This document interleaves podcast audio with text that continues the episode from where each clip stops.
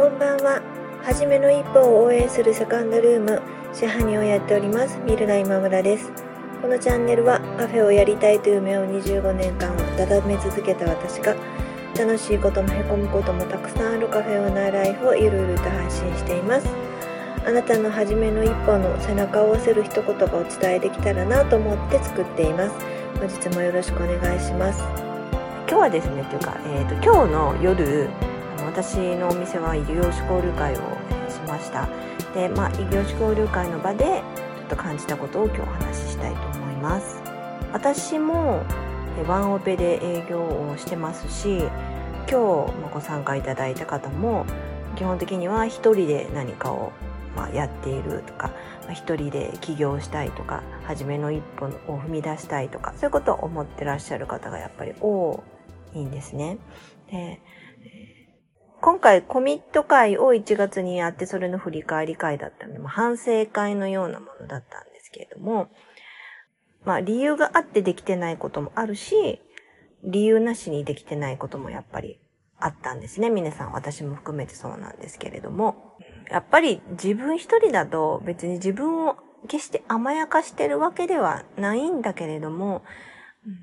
でき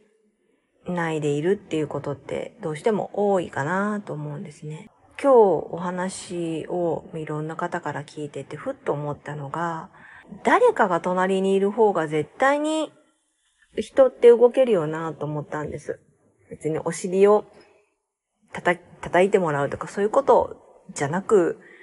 その自分がやりたいっていうことを共有してくれる誰かがそばにいるだけで、人って動けるのかなっていうふうに思ったんですね。もっと言うなら、まあ、その、そばにいてくれる人を誰にするかっていうことを選ぶことも、もしかしたら自分のやりたいことを実現するのには、大事なことかもしれないけれども、まあ、まずは、えっ、ー、と、伴走者を見つけるっていうことって、すごい大事かなと思ったんですね。私、今、そのワンオペで営業してますけれど、それは、あくまでもカフェの営業について、ワンオペで、まあ、営業してるというだけで、やっぱお店そのものはお客さんがいてこそ成り立つものだから、ある意味、あの良いお客様っていうのが自分の伴走者になってくださってると思うんです。で、